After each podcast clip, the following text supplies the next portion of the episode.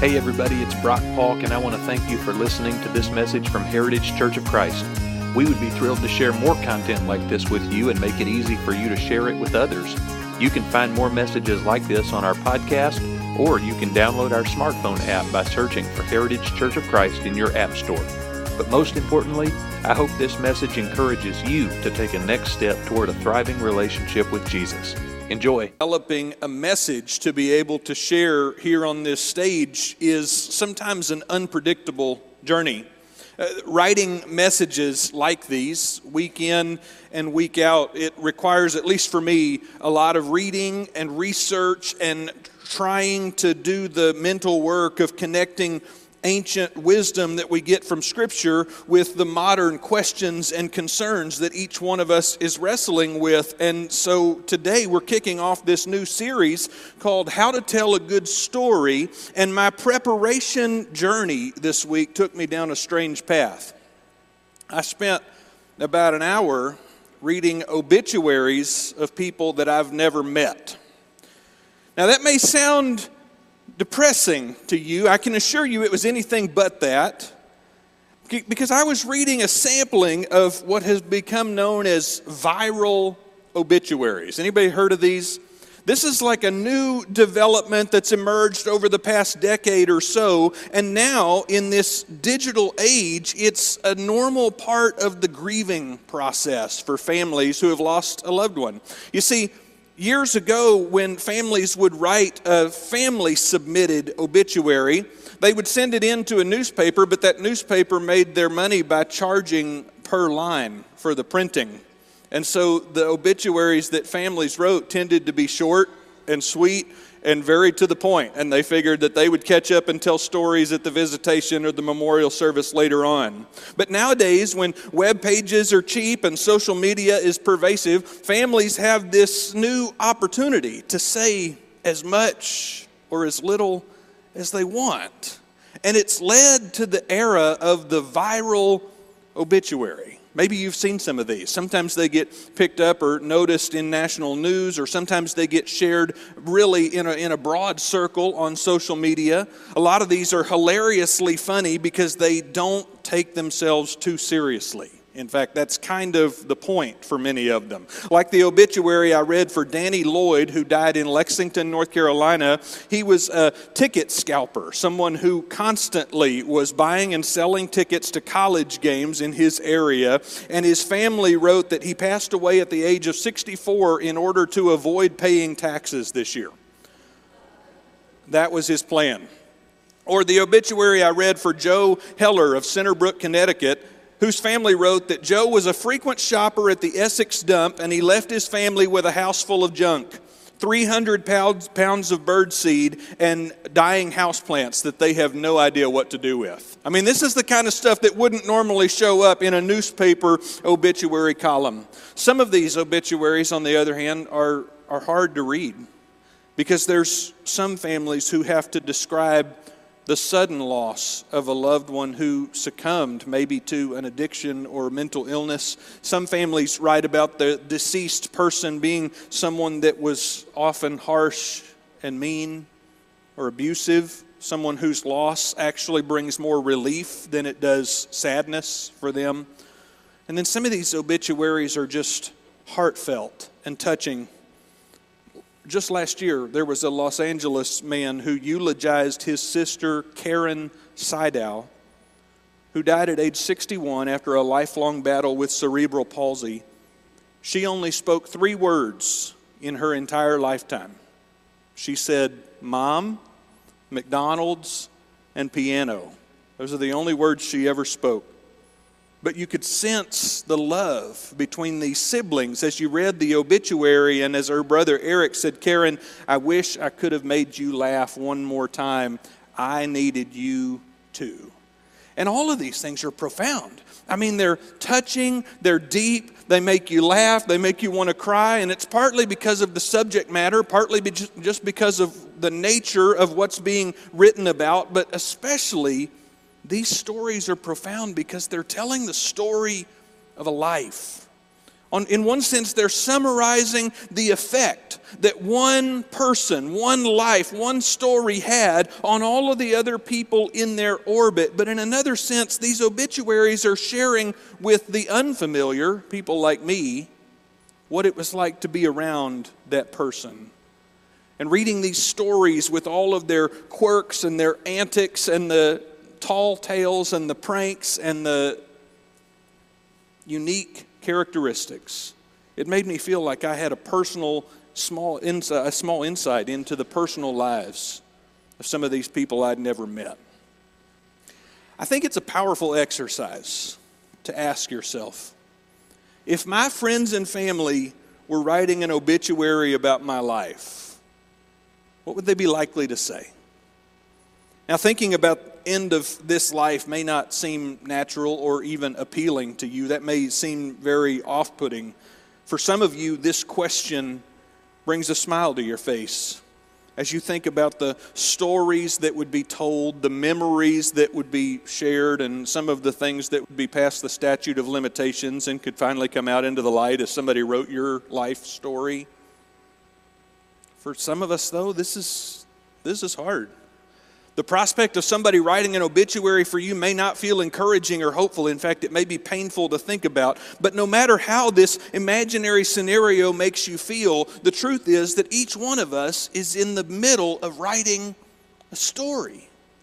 We're in the process of writing a story with our lives. We're choosing a path. We're creating a trail. We're leaving a wake behind us full of choices and decisions that impact our environment and impact our family and impact our community. But it's so much bigger than our choices. Because in the midst of telling this story, in the process of living out this narrative, we're living out the values and the priorities that mean the most to us. And as we grow in our maturity, as we come to realize what life is about, we, we realize that the story we're telling has an audience. There's people that are watching, there's people that are paying attention. There are people who are going to hear this story later since we live in community, there are people who are listening, watching, paying attention, and being affected by the stories that we are living out, the story that is unfolding in our lives, which means that there's a lot at stake. Knowing that our actions have this ripple effect that touches other lives, it ought to make us more attentive to the story that we're telling, which is exactly what prompted me to share this series of messages with you. Because I'm convinced, I'm convinced that God desires to tell a good story through your life. I'm convinced that at the end of your life, when your time in this phase of the journey is over, at the end of your earthly life, you and God are going to sit and read your obituary together. And God is looking forward to that moment looking forward to reflecting on everything that happened in your life. And God longs to be able to read that obituary with you and to look at you and smile and commend you for a life that was well lived, to look at you and say, Well done, good and faithful servant, to commend you for a life that was marked by goodness. In fact, I believe that it's God's dream for us and God's plan for the world God's dream for us and God's plan for the world is that the church would be just a collection of people who are collectively living truly good lives, truly good stories. God's dream for you and God's dream for me is that collectively, in community, we would live truly good stories together and that the rest of the world would see that and think, wow, that's a story I want to be a part of. But the reality is that none of us can tell a truly good story on our own. And if we're going to tell a truly good story, we've got to learn what goodness really means. You know, if you were to just begin at the very first few pages of your Bible, it might be easy to miss, but you would find, right after you got through the table of contents, you would find that true goodness is a measuring stick that shows up time and time again throughout the pages of the Bible. In fact, if you look at Genesis chapter 1, just the first few paragraphs in the entire narrative of Scripture. You find this poetic account, this poetic rendition of the creation of the world, and after each stage of creation, God is said to have pronounced each stage as truly good. God creates light, and then God observes that light and says, That light is truly good. God separates land and sea from one another and says, That is truly good. God designates the rhythm of night and day, the sun and the moon and the stars, and how they create this rhythm for life on earth. And God affirms that rhythm is truly good. You keep going through that chapter. God creates all the living things the plants and the birds and the fish and the land animals. And God because all of those living things were good. And then God creates humans. In God's own image, God creates man and woman, and it puts the finishing touch on that first phase of creation. And God says for the first time, not only is it truly good, but it's truly very good, God says. And there's all this goodness that's sprinkled throughout the opening story of the Bible. All of this real, true goodness that's just scattered throughout this story. But that's exactly the point. That's part of the reason that this story is being told because goodness is so much more than something that's likable or something that's well done. Goodness, true goodness, means the way God intended, the way God designed it, the way God drew it up. In fact, God's nature and God's character, those are the standards for what goodness really looks like. As you read further and further into this library of spiritual writings that we call the Bible, you find time and time again that people who have had an experience with God come to know God as good. David, one of the most famous writers in the Old Testament, said, Taste and see how good the Lord is. The one who takes refuge in him, the one who takes refuge in the Lord is truly happy. And David said that with an experience of God's goodness, an experience of God's protection, an experience of God's connection, an experience of God's forgiveness. David had experienced so many facets of God, and as he summed up all of his experiences, all of the moments when he was right in step with God, doing exactly what God wanted him to do, and then the moments when he went the wrong way and God called him back, God, David summed all of that up and he said, God has been so good. I want you to know about it, he said. And then the psalm writer who wrote Psalm 119 said, Lord, you are good, and Lord, you do good. These are two different parts of the character of God. Some of it is God's identity, and some of it is God's action. But the psalmist, who's writing with all of this experience of God, says, God, this is who you are. You are truly good. There was a moment in Exodus when Moses and God were speaking to one another. The moment when the law was handed down, the Ten Commandments. You've seen the Charlton Heston movie, right? You know what we're talking about. And God speaks to Moses on Mount Sinai, and Moses asks God, Can I, can I see you? Show yourself to me. You know what God says? Exodus 33 19, I will make all of my goodness pass in front of you. This is the nature of who God is. God is the standard. God is the measuring stick for goodness. Goodness is another way of saying virtuous, and God is the source of all virtue. And so the concept of true goodness is inextricably linked to God. You cannot separate goodness from God because God is the definition of what goodness looks like. God is truly good, and what God does is truly good. But people, on the other hand, people, on the other hand, we don't, we don't measure up. History testifies that humans are inherently self centered, inherently deceitful, inherently hostile when their needs and their desires are threatened. In fact, the Apostle Paul, who wrote much of the New Testament portion of the Bible, makes the case that there has never been a human other than Jesus who was truly good. Paul says everyone each one of us has fallen short of the goodness that God envisioned and designed for us. In fact, Paul's diagnosis of the human condition sounds really dire. It sounds really frightening, really serious. The good news was that Paul knew the remedy. Paul knew the solution. Paul had discovered the secret to living a good story, or it might be more accurate to say that the secret discovered Paul. You see, Paul was in the process of living out a bad story. He didn't know it. He didn't realize his story was bad. In fact, he thought he was on the right track. He thought he was doing the right thing. He thought he was doing great. But then he had this encounter with Jesus, and that was the turning point in Paul's life story. And Paul's life becomes an example of the most important discovery that each one of us has to make if we're going to tell a good story with our lives.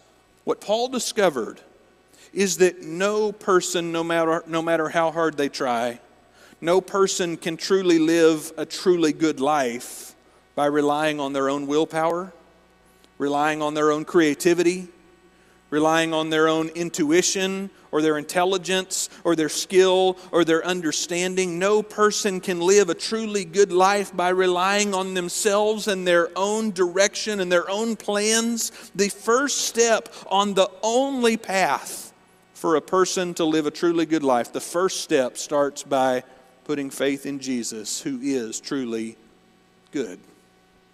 Here's what Paul said Romans chapter 3 God's righteousness comes through the faithfulness of Jesus Christ for all who have faith in him. There's no distinction between people who have been trying and people who haven't been trying, Paul says, because everybody has sinned. Everybody has fallen short of God's glory, but are treated as righteous freely by Jesus' grace because of a ransom that was paid by Christ Jesus.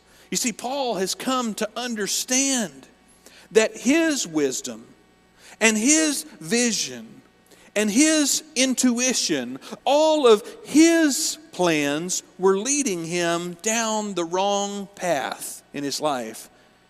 He didn't realize it, but he was telling the story that he didn't want to tell. He was literally working against God without even realizing it, and suddenly Jesus stepped in and reoriented his life. And when it happened, it required Paul to trust.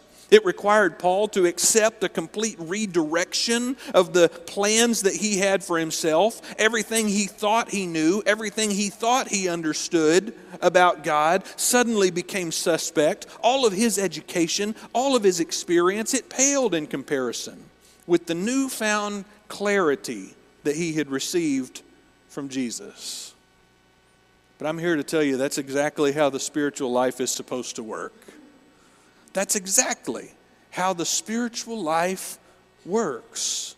Because telling a good story starts with believing and trusting Jesus, who is truly good. Most of us, many of us, would recognize the name Alfred Nobel. He's the famous chemist and inventor for whom the Nobel Prize is named. He lived in the 19th century, primarily in Europe, although he lived all over Europe at different times and sometimes in the U.S. And during the course of his scientific career, he ended up being awarded 355 different patents for his many inventions and discoveries. But the one invention for which he is best known, the one discovery that Mr. Nobel became notorious for was that he invented dynamite. 1867. So, you know, 170 years ago or so. And dynamite had all sorts of useful applications. I mean, it could be used for mining, it could be used in construction, it could be used in, in real estate development. There were all things, all, all sorts of things that dynamite was useful for. And Mr. Nobel opened up dozens of factories in countries all over the world, and he ended up becoming a very rich man. because he was selling dynamite, this more reliable, safer explosive. But what he didn't foresee is that most of the dynamite was being purchased by military forces all over the world. And when he started to pick up on that, he, he thought, well, that's, that's okay because the dynamite is going to be a deterrent for conflict. The potential for dynamite to be used as this weapon of mass destruction might seem obvious, but Mr. Nobel assumed that it would have the opposite effect. In fact, he was quoted saying, This dynamite I've created will sooner lead to peace than a thousand world conventions or treaties. He said, As soon as people find out that in one instant whole armies can be utterly destroyed, they surely will abide by golden peace. He says, when they figure out how powerful and dangerous this stuff is, they're going to be scared of having it used on them, and so everybody will just go to their own corners and it'll be peaceful. But he was dramatically mistaken. Dynamite was not the deterrent that he believed it would be. And then an odd thing happened. In 1888, Mr. Nobel opened the newspaper one day and he discovered an obituary that had been written about him. It was an honest mistake. You see, his brother had passed away, but a French newspaper got the reporting wrong and reported that Alfred Nobel had died. And they followed up that announcement with a scathing obituary.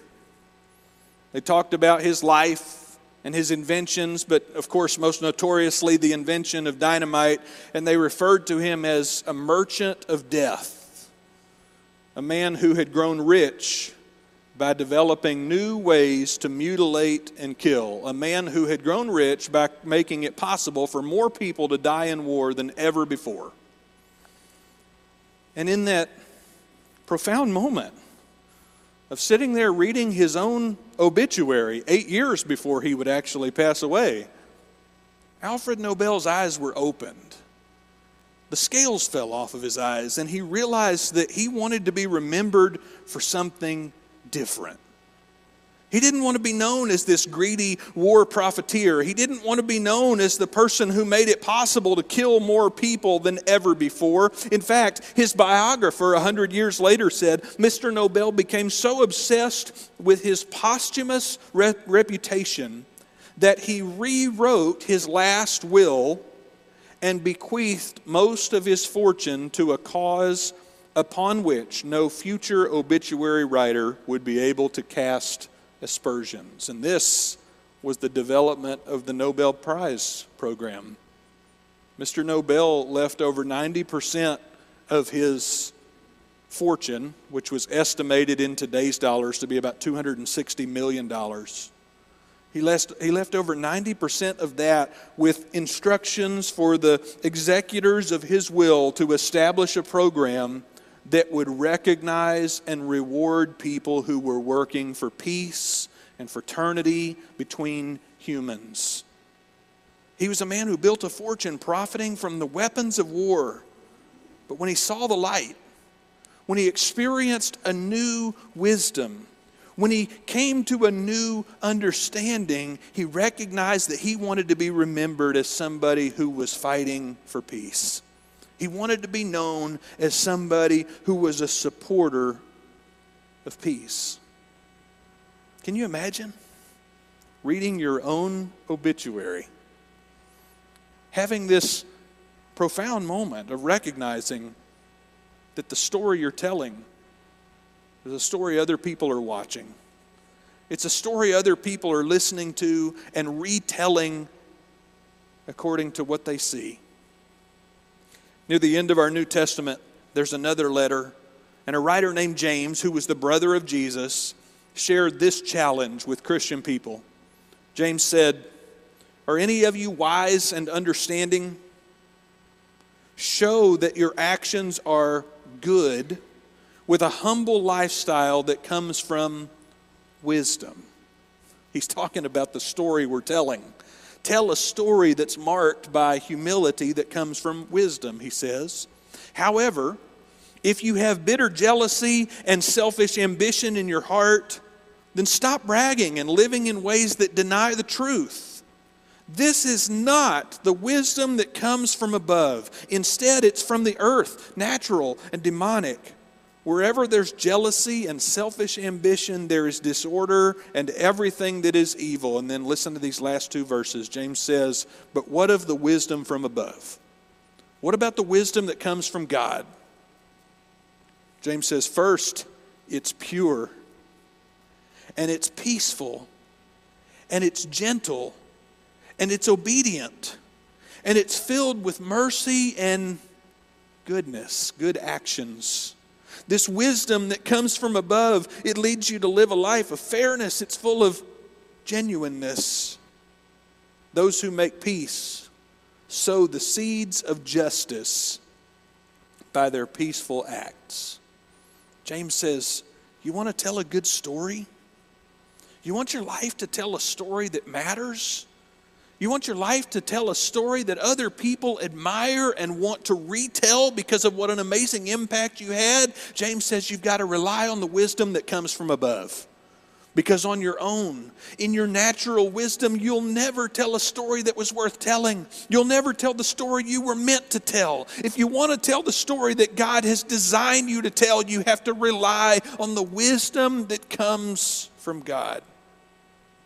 But the really good news I mean, the great news about all of this is that once you've decided that you want to tell a good story, once you become the kind of person like Mr. Nobel who sees the light and realizes that they want to change their story and tell a better one, once you've made that decision, the Spirit of God is right there to help you with the whole thing.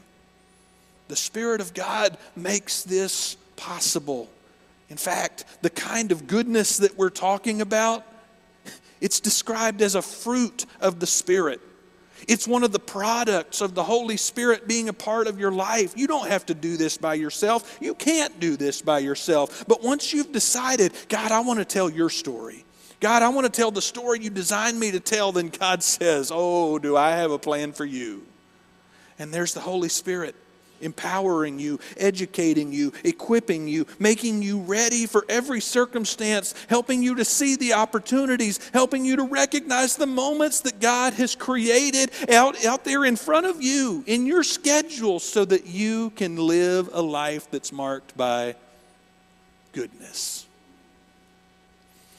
When I was growing up, there was a song that was popular on contemporary Christian radio, and I can remember my dad and I going to listen to a concert by this old group of four guys singing together. The group was called 4Him.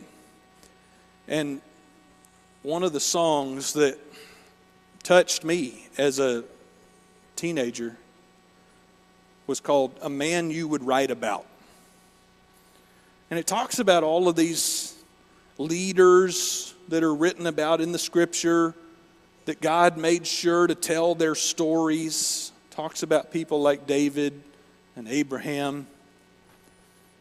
But then the second verse says, Generations away, it's my prayer that they would look back and say, Oh, to have that kind of faith and love. What a solid man of God he was. And then the chorus I want to be a man that you would write about.